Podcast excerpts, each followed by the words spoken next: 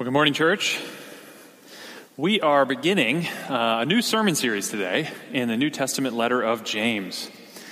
Uh, so let me invite you to grab a Bible and to turn with me uh, to James.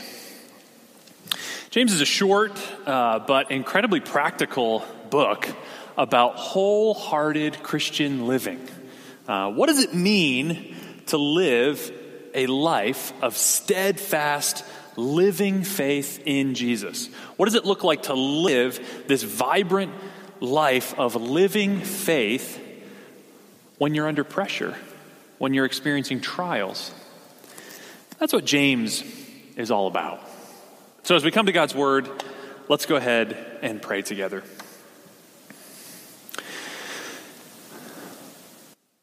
Oh, Father, as we have just sung, it is our Lord Jesus Christ who is the source and center and goal of all that we have been created and redeemed to be. So, Father, would you, by your Spirit, grant us mercy, that as we come to your word this morning, as we embark on a new book, that you would grant us eyes to see, ears to hear, hearts to love our Lord and Savior, Jesus Christ. We pray in his name. Amen. Amen. Well, uh, so in the coming weeks, we are going to take the book of James and we are going to unpack this timely letter section by section. But today, I want to start our study of this book by looking at the author. Uh, the author introduces himself in verse one as James, a servant of God and of the Lord Jesus Christ. But who is this James? Well, there are a few men named James in the New Testament. Uh, there's James, the son of Alphaeus, who is listed among the twelve apostles, but, but we don't know much else about this James, so it seems unlikely that he's the author of the letter that we have. On the other hand, there's also James, the son of Zebedee, uh, and we actually know a lot about him, along with John, his brother, and Peter. Uh, this James belongs to that close inner circle of Jesus' apostles. He's one of the three that go along with Jesus in many of his miracles and teachings, even in the Mount of Transfiguration. But we know from Acts chapter twelve that this James was put to an early death by Herod Agrippa I around A D forty-four. So it seems unlikely that, that James, the son of Zebedee, is the author of this book either. Uh, but there's actually a third James that we learn about in the New Testament. And most scholars agree that he's the one who wrote the letter before us. And that is James, the brother of Jesus. Now, we often find encouragement by looking at the lives of these early disciples and apostles and followers of Jesus. Uh, their own spiritual journeys can help to clarify and even inspire our own. Uh, how often are we encouraged by the faith of Peter, by his betrayal and reinstitution by the Lord? How often are we encouraged by the love of John and his perseverance to the end in exile? Uh, how often are we encouraged by the dramatic conversion of Paul? Uh But, you know, James isn't a character that we often consider. And yet his story is just as rich with the grace of God, and it is just as encouraging. So I want to look at what we know about James. And I want to just walk through his life story this morning under four headings. I want us to think about James the doubter, James the believer, James the pastor, and James the martyr. So first, James the doubter. In Mark chapter six, after Jesus has been teaching for some time, he comes back to his hometown of Nazareth to teach like he'd been doing in other towns, but the people in his hometown are not buying it. This is what they say when Jesus comes back to Nazareth. They say, "Is not this the carpenter, the son of Mary and brother of James and Joseph and Judah and Simon? Are not his sisters here with us?"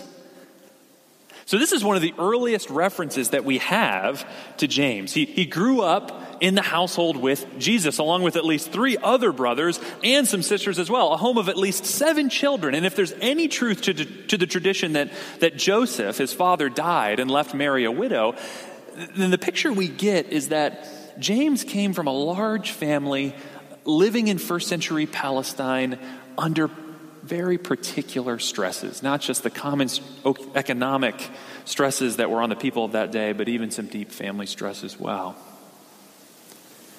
But you know, if the hometown crowd had a hard time believing in Jesus, what about Jesus' own family? What did James think about all of this?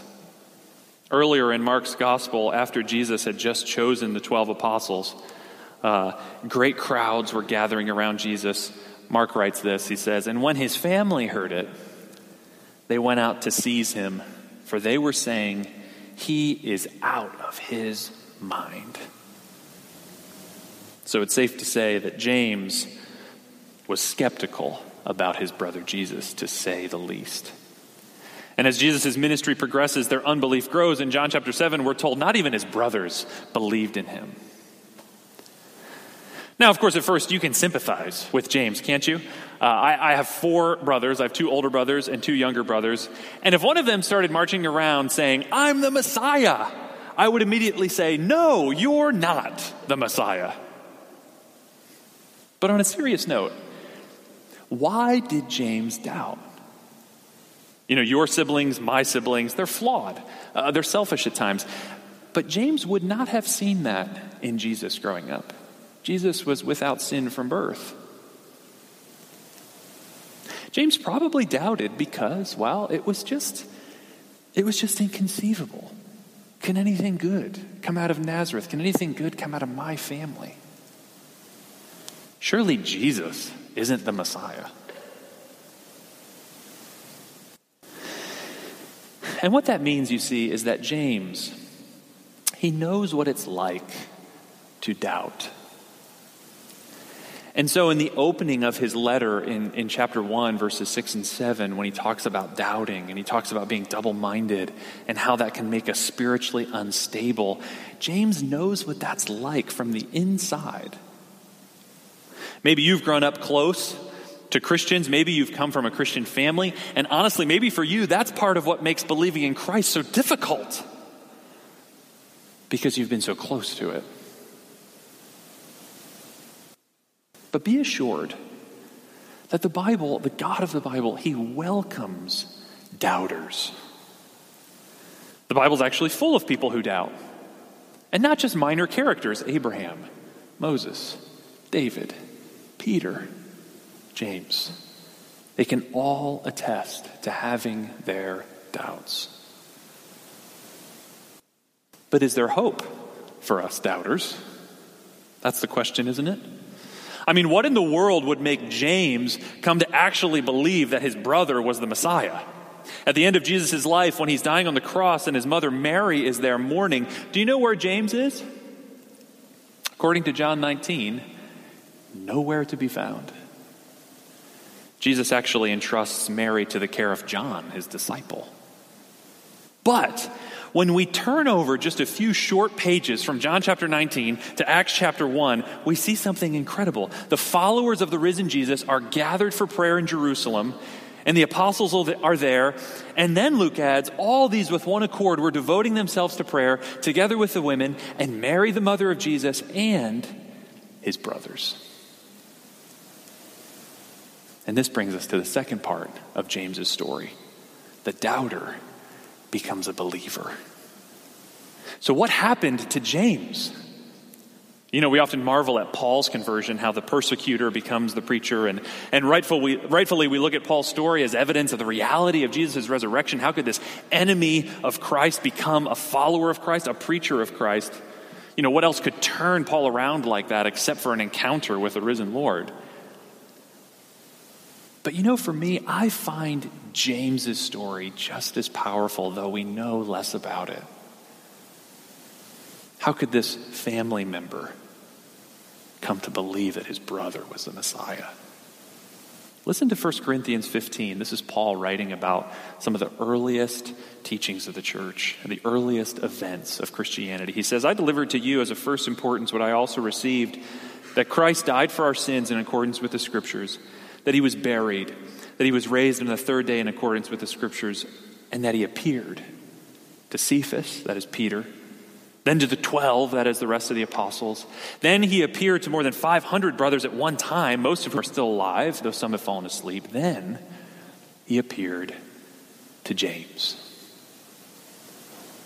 The fact that James, the brother, the doubter, the skeptic, comes to profess faith in Jesus as the Messiah, as the King, as the Lord, is just as powerful a testimony of the resurrection of Jesus as any.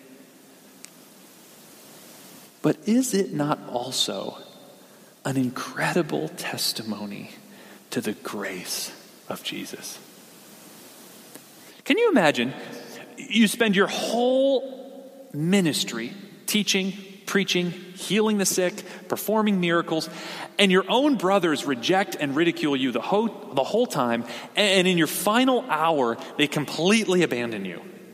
How would you treat them if you had the chance to come back and treat them in any way? Thankfully, Jesus is not like us. He comes to James, his brother, in mercy. He appears to him personally after the resurrection and extends him grace and forgiveness.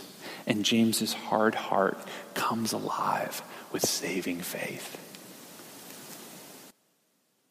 What a wonderful, merciful Savior Jesus is. But what about you and me? How does this heart change happen to us? Jesus has ascended to the, to the right hand of the Father. We shouldn't expect a personal resurrection appearance to us. But look at what James writes in chapter one, verse eighteen. He writes, of his own will, that is God, God brought us forth. That is, he gave us new birth by the word of truth, that we should be a kind of first fruits of his creatures. James is saying that the same power that rose Jesus from the dead, that same new creation power that was unleashed in those first resurrection appearances, is at work now in what James calls the word of truth. And what is that? What is this power that's being unleashed even now? What is this, this means whereby it comes, this word of truth? Well, friends, it's the gospel. The good news that Jesus has died and risen again for us so that we can now be freed from condemnation and made new, a new creation. For James, this is what it means to be a disciple, life-changing trust in Jesus as Lord, and it's available now to those who hear and respond to you and me today, just as it was available to James and his audience back then. And when you read the letter that James wrote, you realize something very important about what this faith in the Lord Jesus means. It doesn't mean we simply sort of acknowledge Jesus and then go about our lives in the same old way. No, that kind of faith, James will say in chapter two, is a dead faith. In reality, that's no faith at all. No, what we see from James's letter is that genuine faith in Jesus means a whole life shaped by the person and work and words of Jesus. You know, at first glance, the book of James doesn't seem to have a lot to say about Jesus. Jesus is only explicitly referenced in chapter one, verse one, and in chapter two, verse one.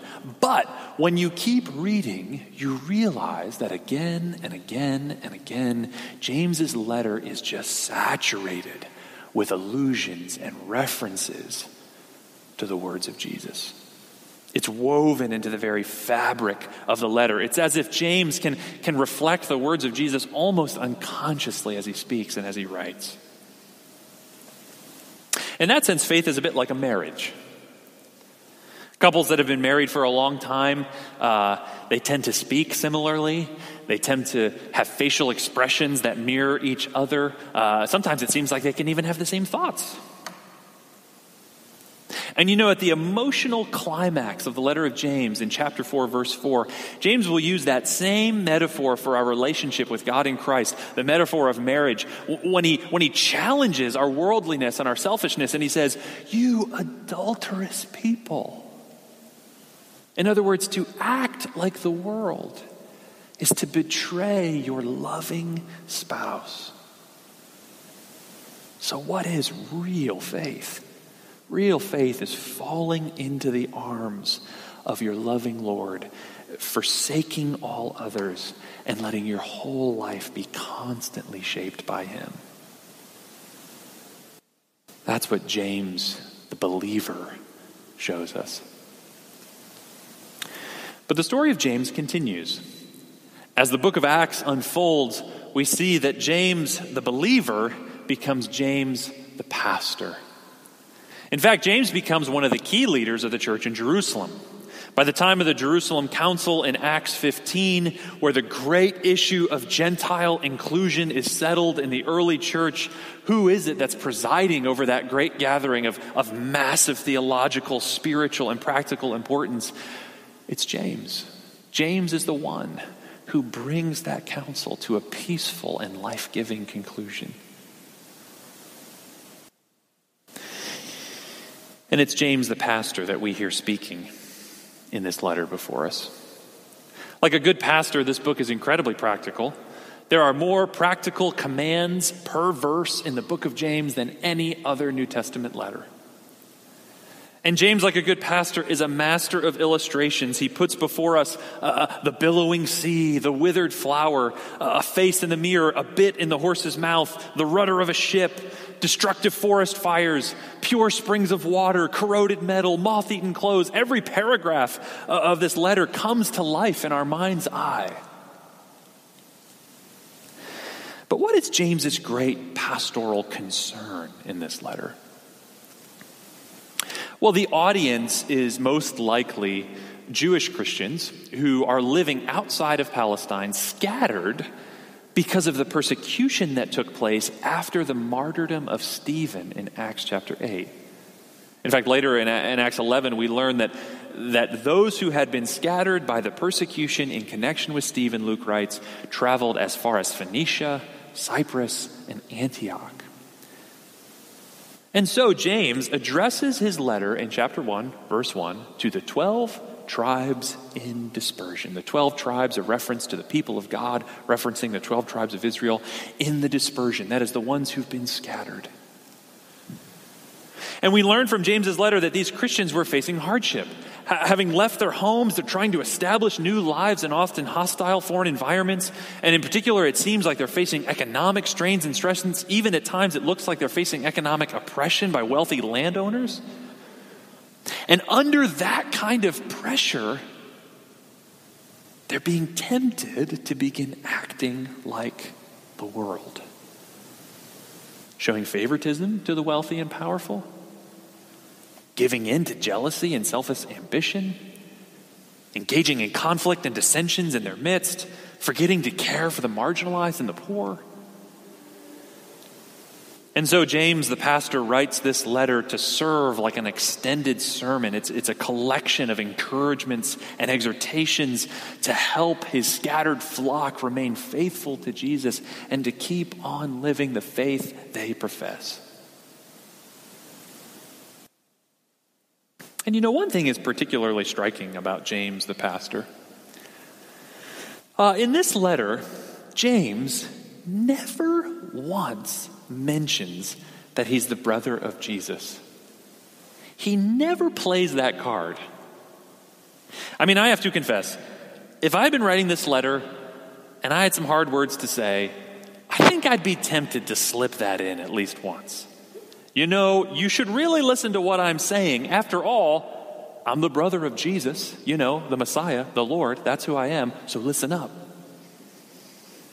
And yet for James, not once does he do that. You see, James had come to see that real wisdom, real love comes not in exalting ourselves, but by humbling ourselves.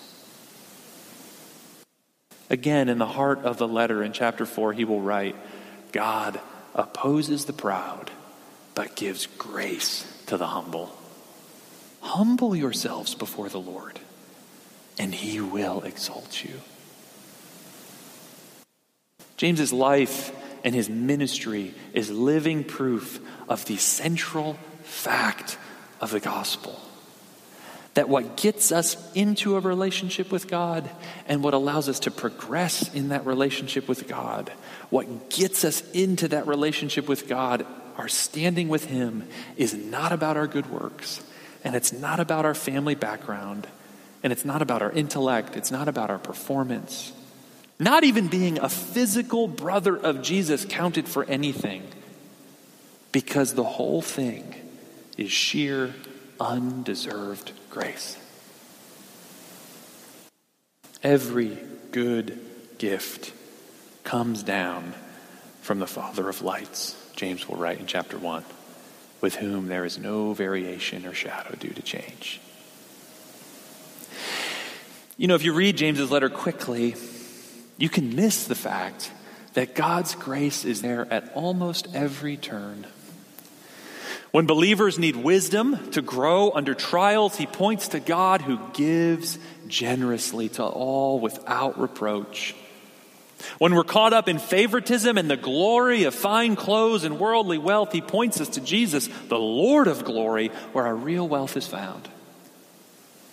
When we're struggling with judging others, he reminds us of the mercy God has shown us that triumphs over judgment. When we're wrestling with, with self-centered desires, he reminds us of the desire of God for us, like a loving spouse, jealous for his bride. When we need patience to endure suffering, he points us to the coming of Jesus our Lord, who is compassionate and merciful. When our bodies are sick, he reminds us of God's willingness, eagerness to answer prayer, and he reminds us that our greatest sickness, the sickness of sin, has been forgiven. And at the end of the letter, he reminds us when our hearts are wandering far from the truth, he reminds us that we can return. Like the prodigal son, we can come home and find that our Father will welcome us back from death and cover a multitude of sins. Salvation's by grace, not for the strong, the proud, or the can-do, but the humble, the ones who know they're weak. This is James, the pastor. And this leads us to our last point. James, the pastor, becomes James, the martyr. How does the story of James's life end? Well, in the New Testament, the last picture that we get of James is that he's still shepherding the church in Jerusalem amidst growing tensions and growing conflicts between the, the religious establishment and the burgeoning Christian movement.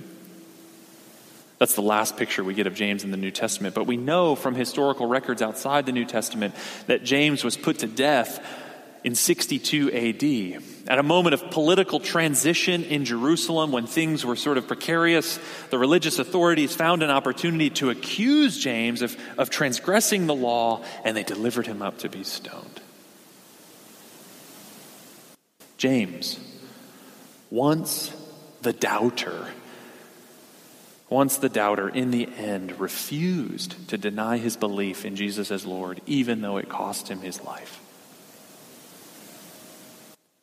What made James so steadfast in the face of such pressure? How easy it would have been for him to just compromise with those worldly machinations around him, to find a pragmatic solution, to say, no, I followed the law my entire life. I can sit loose to Jesus as the Messiah. Yet he doesn't do that. He holds fast. James, it seems, really believed what he wrote in chapter one, verse twelve. He writes this. He says, "Blessed is the man who remains steadfast under trial. For when he has stood the test, he will receive the crown of life, which God has promised to those who love him." The steadfastness of James in death, in martyrdom, was rooted in the deeper steadfastness of God. God's promises were like the bedrock, the unshakable foundation on which James stood. God's promises stood firm. God had promised in the Old Testament that he would save his people from their sin and death, that he would bring them back from exile, that he would gather them in.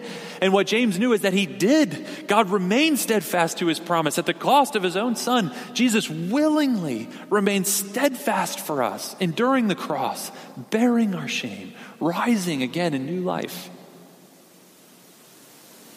What will keep us steadfast today? Like James's audience, we are a church under pressure. What will keep us steadfast today? The answer is knowing the same Lord that James knew. You know, the end of our story may not be martyrdom, but the road for us will not always be easy. Charles Spurgeon wrote, "The best of God's saints must drink the wormwood. The dearest of his children must bear the cross. No Christian has enjoyed perpetual prosperity. Now that you are stronger in the spiritual life, you must enter upon the riper and rougher experience of God's full-grown children. We need winds and tempests to exercise our faith, to tear off the rotten bough of self-dependence, and to root us more firmly in Christ." That's what we learn from the life of James, the brother of Jesus. James the doubter, the believer, the pastor, the martyr. Through it all, James's life was one of becoming rooted more and more firmly in the steadfastness of Jesus until his whole life, even his death, bore witness to the grace of God in Christ. And God extends that same grace to us right now. An invitation to let our lives be made whole by him and to root our lives in his unchanging mercy, knowing, as James says, that God has promised a crown of life to those who love him. Let's pray.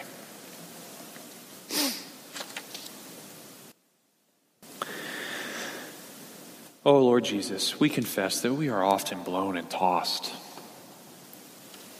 And we confess sometimes when we look at the stories of these great saints in the New Testament, we can be discouraged because our lives so rarely, it seems in our own eyes, reflect these rich realities. And yet, Jesus, we thank you that though our stories and our lives may look differently, your presence and your grace and your power and your spirit in our lives are just the same. Give us eyes to see your faithfulness to us and the fruit of your Spirit at work in us. Help us to encourage one another with the signs of life-giving reality that we see in one another. And Lord Jesus, root us more deeply in your steadfastness so that we too might become steadfast in faith. We pray this in your name, Lord. Amen. Amen.